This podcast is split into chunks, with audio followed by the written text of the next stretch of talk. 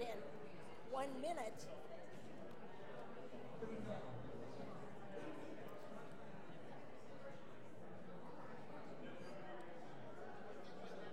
Yes.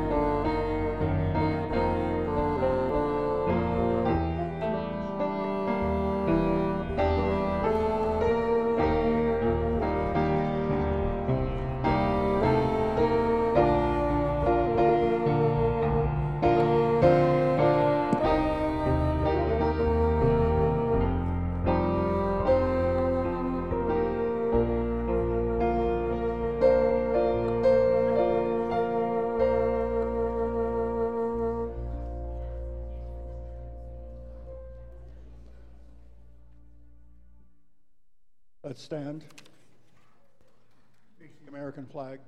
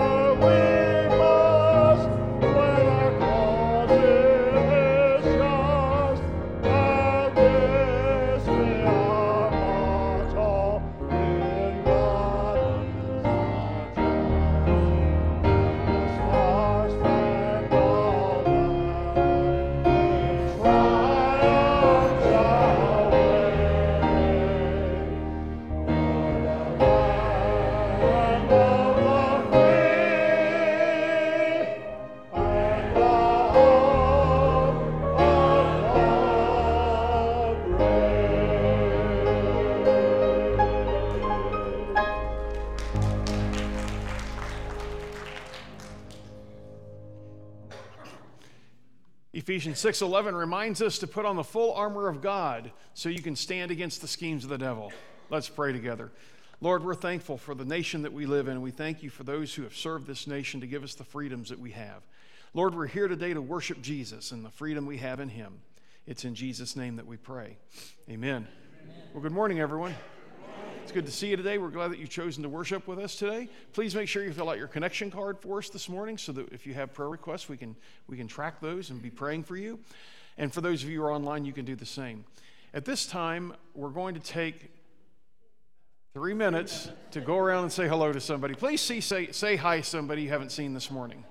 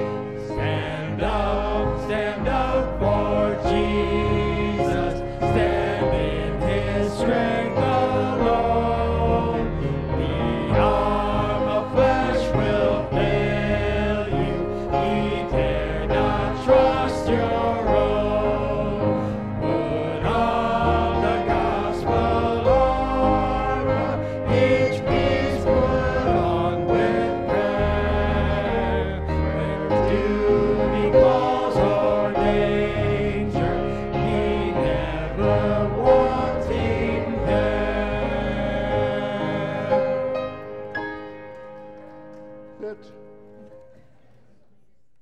Please.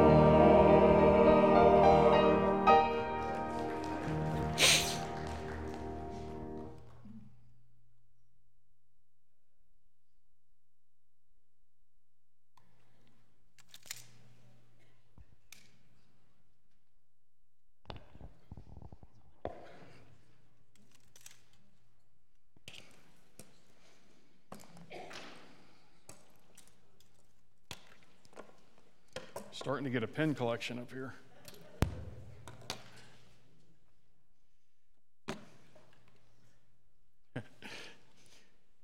When you think about teams and athletes considered dark horses, one of the things that you'll find in common is that when the opportunity came knocking, they were ready. They were ready to take advantage of it. When that opportunity came, they seized it. When I kind of pondered this thought for a while, and A couple names came to mind from the NFL, but one of them's a Hall of Famer. One of them's going to be as soon as he has the opportunity, as soon as the time passes. And the two names that kind of came to my mind when I think of dark horses were Kurt Warner, who used to play for the Cardinals here, and he played for the Rams where it was really awesome, and Tom Brady. And when these guys were taken in the came into the NFL, there wasn't a whole lot of expectation. I mean, Tom Brady was some little skinny guy who couldn't run, not very athletic. Kurt Warner was in such bad shape that he was bagging groceries at a grocery store, and he ended up being with the Green Bay Packers and such. But back in 1999, I remember when the Rams, I was a big Rams fan because they were in St. Louis, they had signed Trent Green to be their quarterback, and expectations were high in St. Louis. I mean, they're talking Super Bowl after years of being horrible. Well, I think it was at the third preseason game, was it the second? I can't remember which one. During the preseason, Rodney Harrison hit Trent Green and shredded his knee. And Green is laying on the turf. He's screaming out in pain. And you could just feel the air leave the stadium because of here we go. And I remember Coach Vermeil stood before the media that night and said, you know what, we're going to be standing behind Kurt Warner. And I'm sitting there who? Who's this guy? Never heard of him before. Well, what's interesting is when Warner got in, he turned in one of the best seasons in NFL history. He had a passer rating of 109, 4,300 and some yards, 41 touchdowns, 13 interceptions.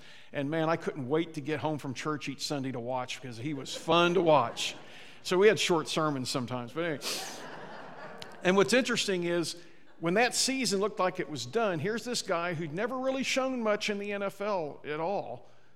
He went to his first Pro Bowl. He won the NFL MVP award. He won the Super Bowl MVP award and his first NFL championship. Tom Brady took over for an injured Drew Bledsoe. Bledsoe got nailed and shredded, busted a vein or an artery in his chest. And Bledsoe was a great quarterback. And here comes Tom Brady. And the rest is history with him.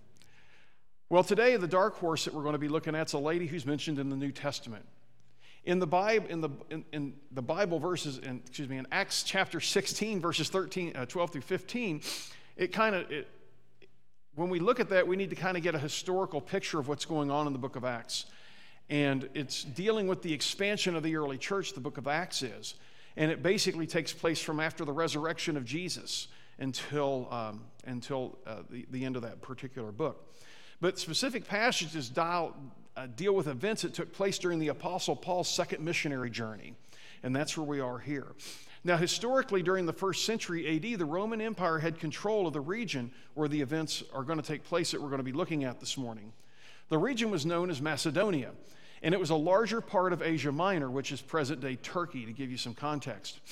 Now, the Roman Empire, for a town that we're going to be looking at, they were a Roman colony. They had a certain level of religious freedom, but they were still influenced strongly by social and cultural and the political aspects of the region. Now, in Acts chapter 16, verses 12 through 15, Paul and his companions, including Silas, arrived in the city of Philippi. Philippi was a Roman colony. It was settled by retired Roman soldiers who had held special status within the empire. The passage mentions that Paul and his companions went to a place of prayer by the riverside where they met a group of women. Among the women was a woman named Lydia. She's described as a worshiper of God. Lydia was a dealer of purple cloth, indicating that she was likely a wealthy businesswoman because purple cloth was considered a luxury item from that time, and it was associated with royalty and with wealth. Now, today as we look at our dark horse Lydia, one of the things that we're going to see about her is she took full advantage of her opportunity. So we're going to be in Acts chapter 16 this morning, starting with we're going to go back to verse 11 actually, to verses 11 through 13. It says this. This is speaking of Paul. We put out to sea from Troas and sailed a straight course. What happened here? Oops, sorry, hit the wrong button. A straight course to Samothrace, the next day to Neapolis, then and from there to Philippi, which is the leading city in that district of Macedonia, a Roman colony. We stayed there for some days. On the Sabbath, we went outside the city gate to the side of the river where we thought there might be a place of prayer. And we sat down and began to speak to the women who assembled there. So the first thing we're going to see is an opportunity given. As I mentioned before, Philippi was a city that was a Roman colony. And by the way, the phraseology that's used in the New Testament, a lot of scholars said, look, this isn't right. Luke got this wrong, because they thought, well, Philippi wasn't the capital of anything, but they were called a leading city. That's what the NET uses. And they enjoyed the benefits of being a Roman colony. Now, when we think in the modern day of colonization, we think of a country that comes in, like when Britain had their colonies, like we were here. They would come in and kind of take over. But what was different about the Roman colony is it was special. People in those cities were proud of the fact that they were a Roman colony. And because of their status as a Roman colony, they enjoyed some benefits, which are actually pretty good. First of all, they were self-governing. Rome didn't interfere with them. This is the great one. The citizens of the city were free from paying taxes and tribute to the emperor. Now, that'd be cool. It'd be nice if Sierra Vista were a colony, so we didn't have to do that. But anyway, and they enjoyed the rights of those as if they lived in Italy, including wearing Roman dress, shared language, shared coinage, as well as the shared holidays with Rome. In other words, it was just like you were living in Rome, but you were in Philippi. And so the citizens there loved it. It was great for them. Now, the Apostle Paul, this is the city they'd entered into, but they had a purpose when they came. God led them there for a reason. He wanted Paul and his crew to share the gospel in that area. God orchestrated the journey to lead them to Philippi, where a divine appointment was waiting for them. As they gathered near the riverbank, they encountered a group of women. And in this group, as we'll see that one of the women was named Lydia. This is an encounter. This is an opportunity that God himself presented. Now, when Paul came into a city, what he'd usually do is he would go to the synagogue, and then he would take his turn teaching and start teaching things and then gather a group of people from there. In Philippi, there appears to be no synagogue. And for there to be a synagogue in a city, there had to be 10 Jewish men in the area for the synagogue to be established. So obviously, from what we're seeing, that wasn't the case in Philippi, which wouldn't be unusual because it's a Roman colony. Where there were communities of less than 10 Jewish men, what would happen is those who were faithful to God, they would meet by a local body of water because it was suitable for many of the ceremonial washings and for prayer and the things that they needed to do. Such places may have been just simply something as simple as a circle of rocks by the water. And this is where Paul goes. So since there was no place for him to go, he thought, you know what, I'm going to go here. And God led him to that place. Once he was in Philippi for a few days, the Sabbath came. Paul, Silas, Timothy, and possibly Luke found the place, and they hoped that it would be a place of worship. Paul and his group sat down when they got there, and they began to teach the women who were gathered. So this was a group of ladies. And this is a great opportunity. Can you imagine having the opportunity to sit at the feet of Paul, Silas, Timothy, Luke, and have them teach you? These women had a great opportunity. God gave them a great opportunity. Now, God led Paul and his crew to Philippi for a reason, and he wanted these ladies to hear the gospel. See, God leads you to places in your life for a reason. It's not just, oh, well, I just happened to get this job. I just happened to move to this town. I just happened to go to this place. God is putting you in places for a reason. He leads you in those places so that you can have an impact on the places that you are.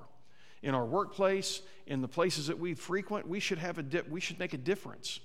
Now, one thing Paul could have done is Paul could have gone out there and said, oh, man, there's just a few ladies here. I ain't going to waste my time with this because, you know, although in Philippi women had a lot more rights, in general, women couldn't help you a lot because they basically had no position. And Paul could have said, well, these people aren't important enough for me, so God, you must not want me here.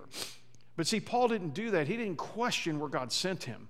He just realized this is where God wants me. Hey, look, here's an opportunity he presents. I'm going to take advantage of that opportunity. Sometimes we get so caught up in numbers that we can miss the opportunity at hand.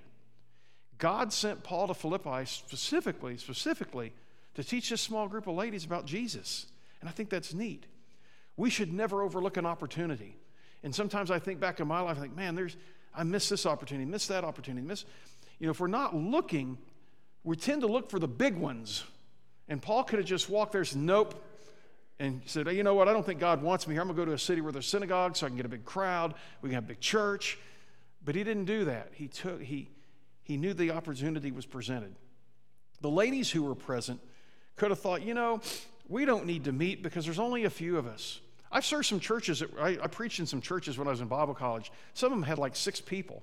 One of them that we went to, my wife was pregnant, they had an outhouse that had holes in the wall, and I had to protect her honor when she had, and then mice were running in the drop ceiling, so I had to compete against the mice. You know, I'm sitting there like, I hope these things don't fall on me. I've seen movies about this before. But yet, I didn't go in and say, oh gosh, there's only 5 people here. I'm not going to, I put the sermon together for 5 people, really? It's an opportunity. It's an opportunity. When I come into this place this morning, I know we've got somewhere around 90 people here today. If we'd have walked in and had 20, I wouldn't say, well, man, I really worked hard putting this together, so I'm just going to save it for when we have more people. No, it doesn't work that way. We take advantage of the opportunities. God presents the opportunities, whether it's 5 people or 5,000, we have to be ready. And the other part of this is Paul was intentional. And sometimes we forget that we're to be intentional with our opportunities. In other words, we're to see them for what they are, and take advantage of them and to use them. If we're not intentional about using the opportunities, we won't use them. I can safely say I think that all of us here today, and probably pretty much everybody watching online, that we're all dark horses.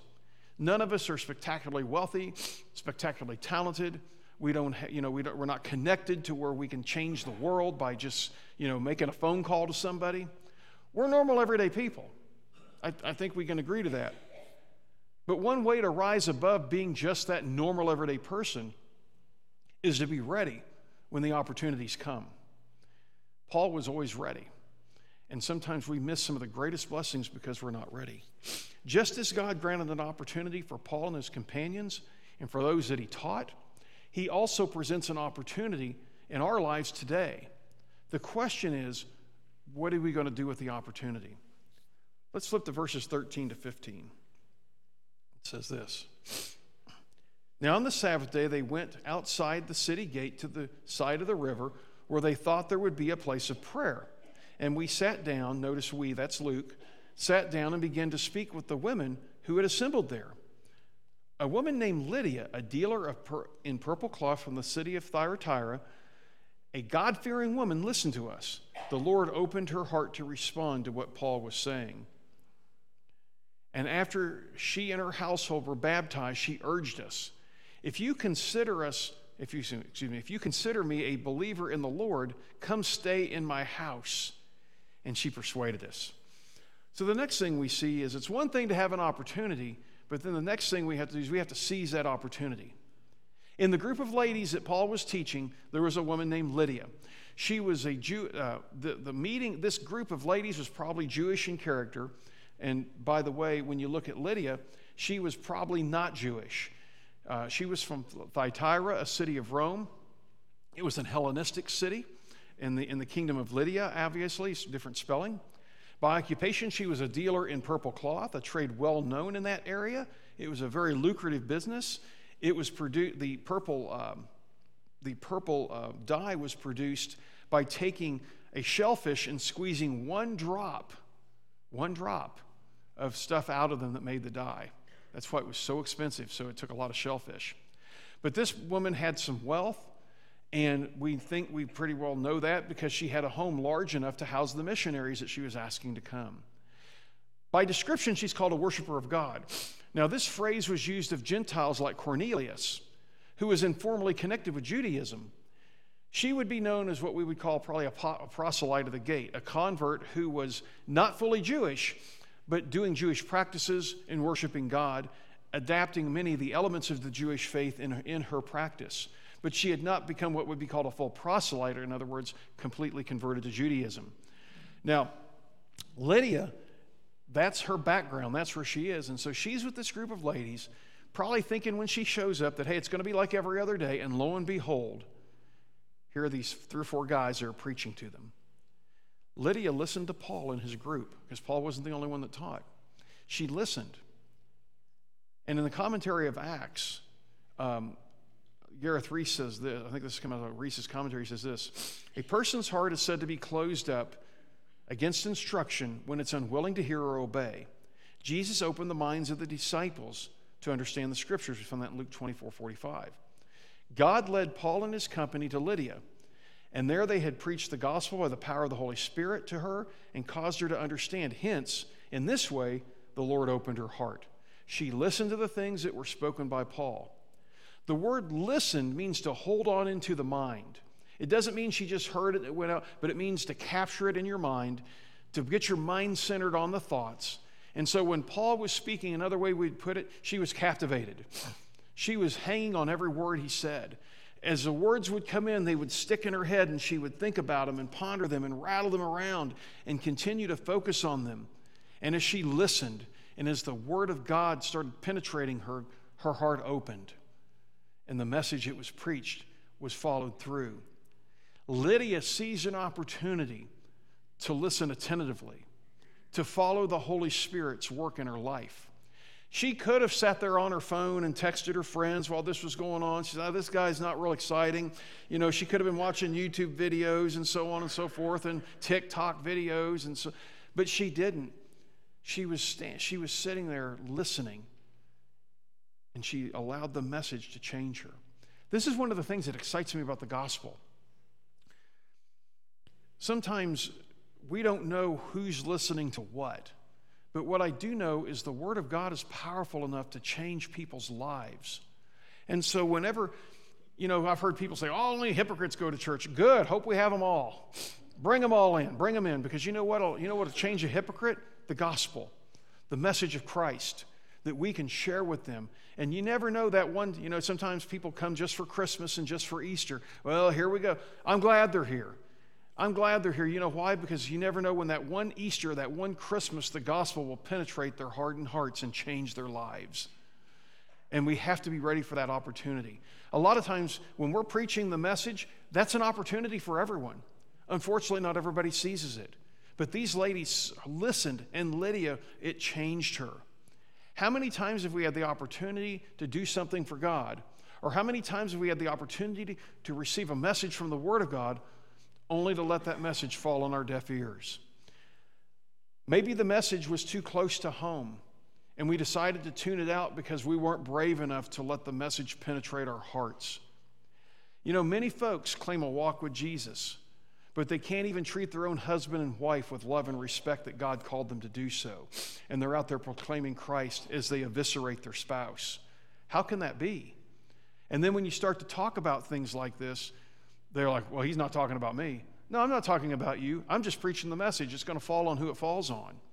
But the fact of the matter is, as Christians, you know, people, I'm a Christian, but I'm being unethical in my business practices. I'm cheating on my taxes. I'm doing all these things. How can that be? And then when we start talking about that, well, I don't want to hear it. Or, man, I tell you what, I'm glad my neighbor heard that, or I'm glad my spouse heard that. They really needed that. But I'm not letting it penetrate my heart. Excuse after excuse is offered when a message comes from the Word that can help you get on track, but it's tuned out. Lydia was a person who obviously had a heart for God. She didn't quite understand what it all meant at that point, but she had a heart for God. And through Paul and his companions, she responded. She seized that opportunity. She didn't say, well, you know, I need to read books on Buddhism and Islam and everything else, and I'll make a decision. No, she heard the word, and she responded to it.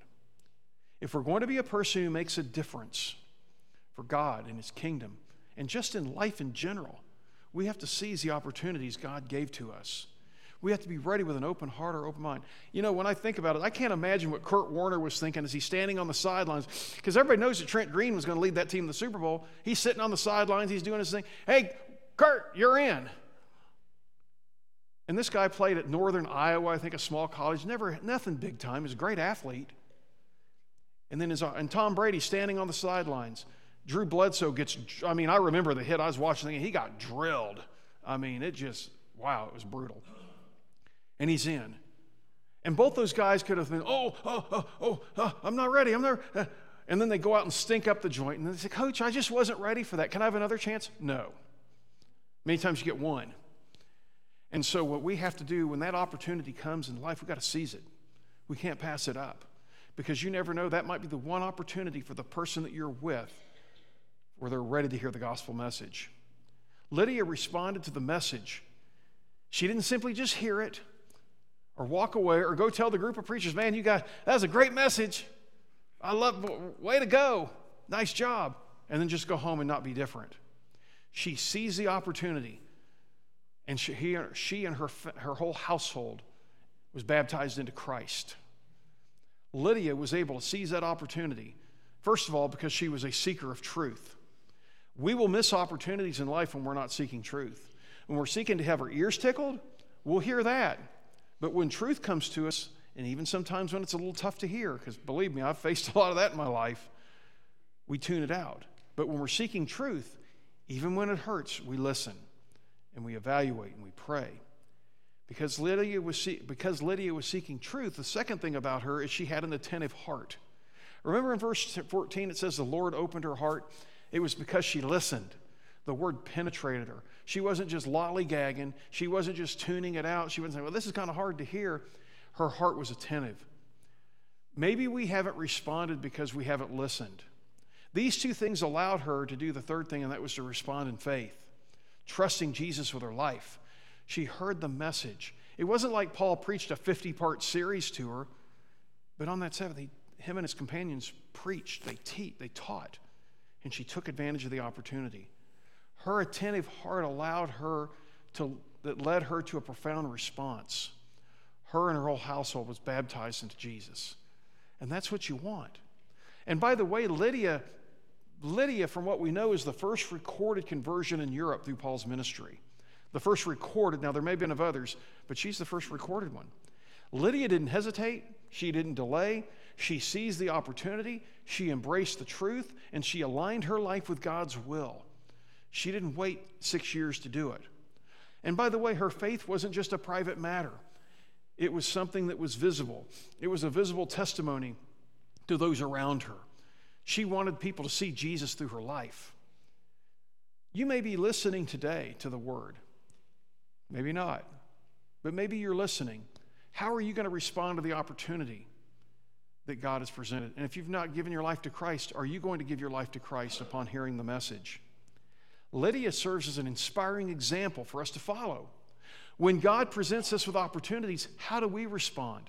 Do we seize them with faith and a willingness to act, or we just let them pass by?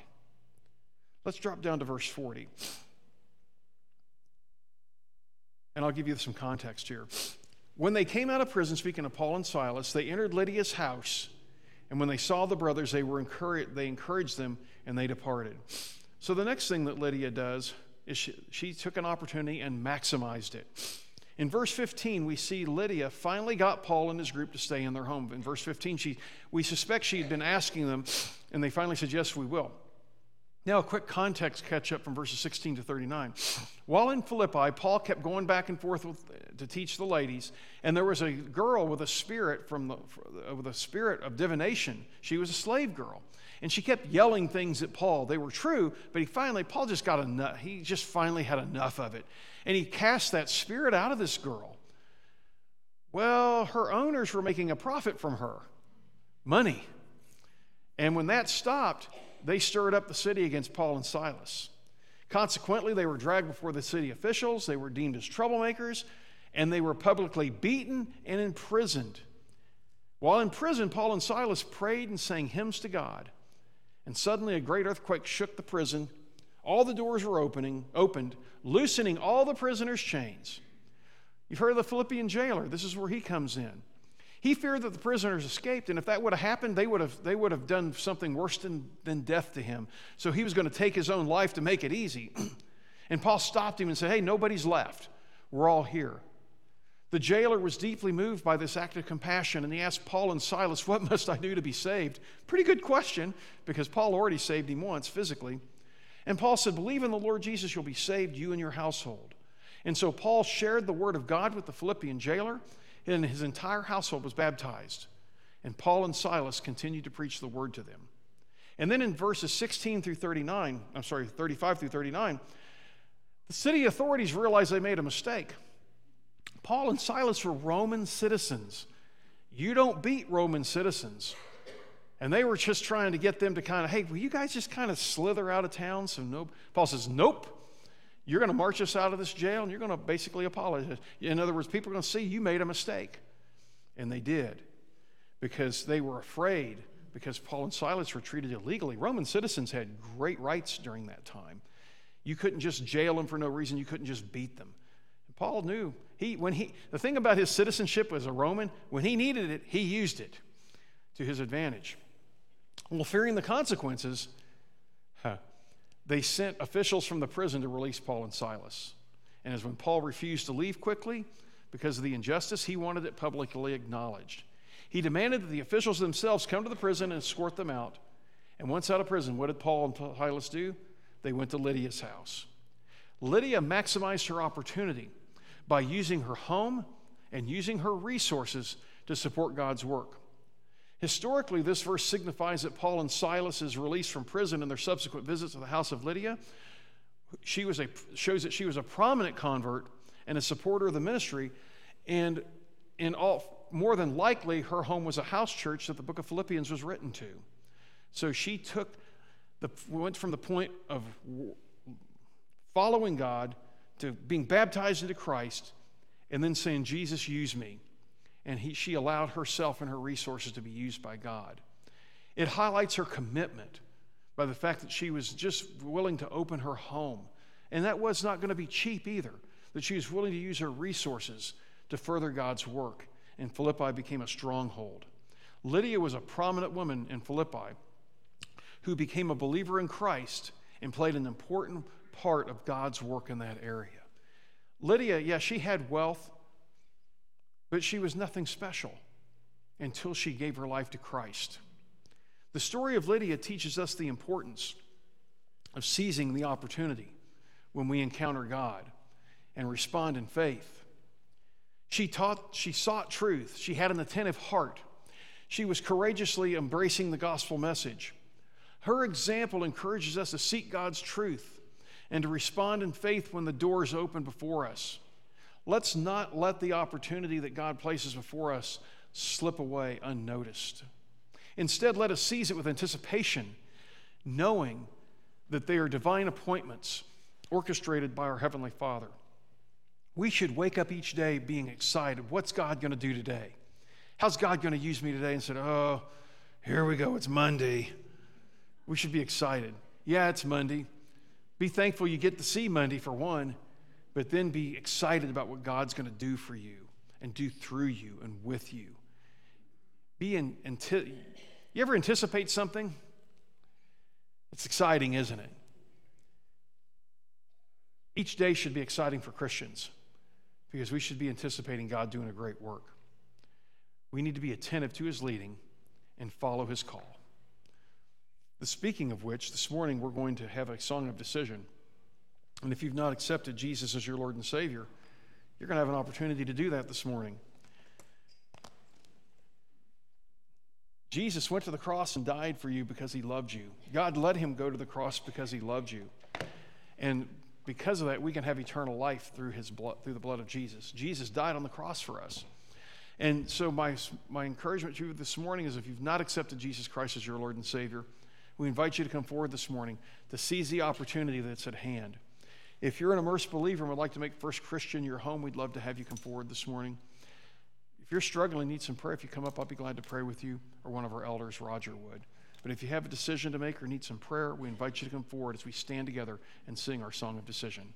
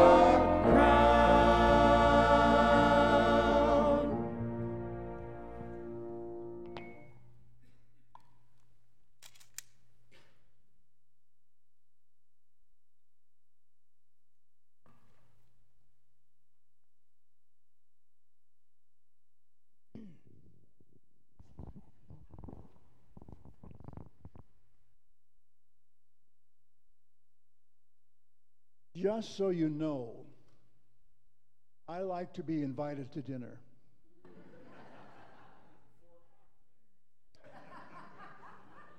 You're invited. When someone asks me to dinner, it means that they want to be with me, that they like me just a little bit. They want to have a special time with me. They enjoy my fellowship. When we're at dinner, we talk about things that we ordinarily probably would not talk about were we in a large crowd with other people. It's a special time together, getting to know each other, getting to know and have a better and more intimate time together. Jesus and his disciples were together pretty much every day, traveling, teaching, mobbed by the crowds, but they were together. However, in Matthew chapter 26, we see Jesus inviting his disciples to share with him in a more intimate circumstance, situation. Just him and the disciples in the upper room. He had some things he wanted to share with them, wanted to talk with them about. This was a special time together where no one and nothing else was going to get in the way. There in Matthew 26, it says, while they were eating, Jesus took bread, gave thanks, and broke it, and gave it to them, saying, "Take and eat. This is my body." Then he took the cup, gave thanks, and offered it to them, saying, "Drink from it, all of you. This is my blood, the blood of the covenant, which is poured out for many for the forgiveness of sins. This is for you what I'm talking about now," he said. That's what he was talking about. This is just between us, me and you right now. When we come to the communion time, when we come to the Lord's table, the Lord's supper, if you will, this is a special time just between us. Here, we talk about things that we would not ordinarily talk about in public with others. Here in the communion, we just enjoy being together, away from others, away from everything else. Here in the communion, we can be intimate with the one who has invited us to dinner because he wants to be with us in a special way. Again, as I mentioned last week, my favorite hymn, "Hear, O my Lord, I see thee face to face. Here would I touch and handle things unseen. Here grasp with firmer hand the eternal grace. All my weariness upon thee lean. Here would I feed upon the bread of God. Here drink with thee the royal wine of heaven. Here would I lay aside each earthly load. Here taste afresh the calm of sin forgiven." My friends, you've been invited to dinner. Come and dine with the Master, even Jesus. Father, we're thankful for this opportunity to have dinner with you. Another time that we can share in an intimate way, just you and us, at your table with our family. We thank you for your love and your blessings in Jesus' name.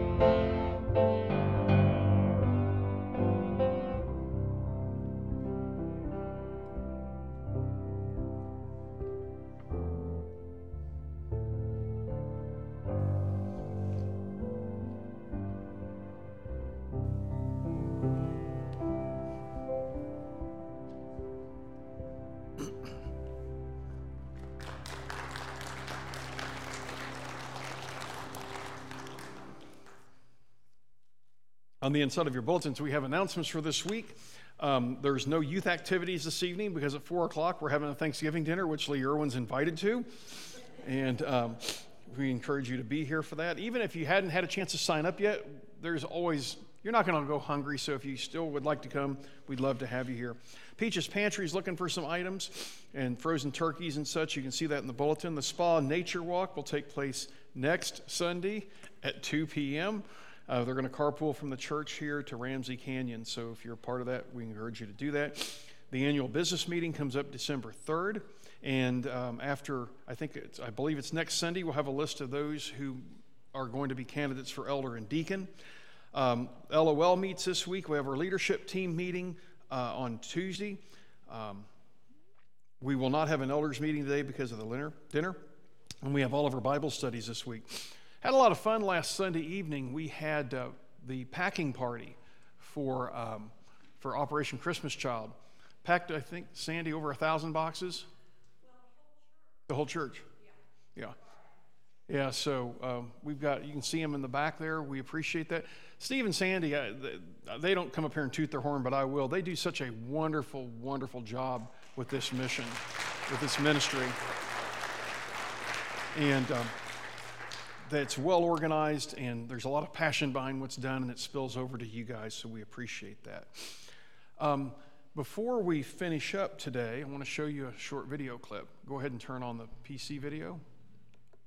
Every day that we get up and go to the office, go to the store, go to the school, go to church, and come home to our homes. It's only because someone has left their home to make it possible. Someone has given their lives, their love, their youth for you.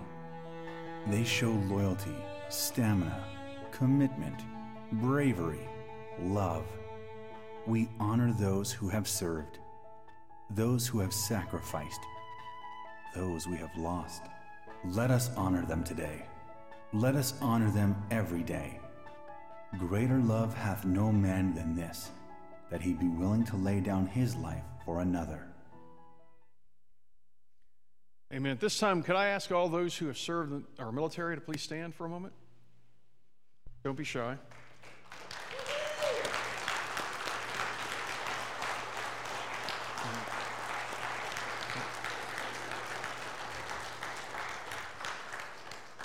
Some of these guys, when our youth today, some of them are playing video games. These guys are out fighting for our country, and we appreciate that service. At this time, let's stand together, and we'll have an opportunity for you to take your hearts to the Lord. We have many things in our bulletin we'll need to be praying for. We ask that you take that home and make it not just an exercise. West End Santa wants to thank everybody at First Christian for their gifts and their monetary gifts, and they're going to be able to fill 230 stockings this year from here, so that's good. All right. Let's take a moment to lift our hearts to the Lord in prayer. Let's pray.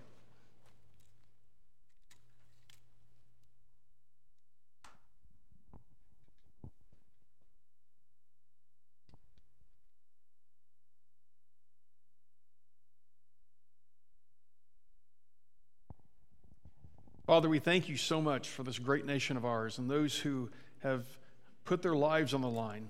Some of them gave their lives, and we remember that on Memorial Day.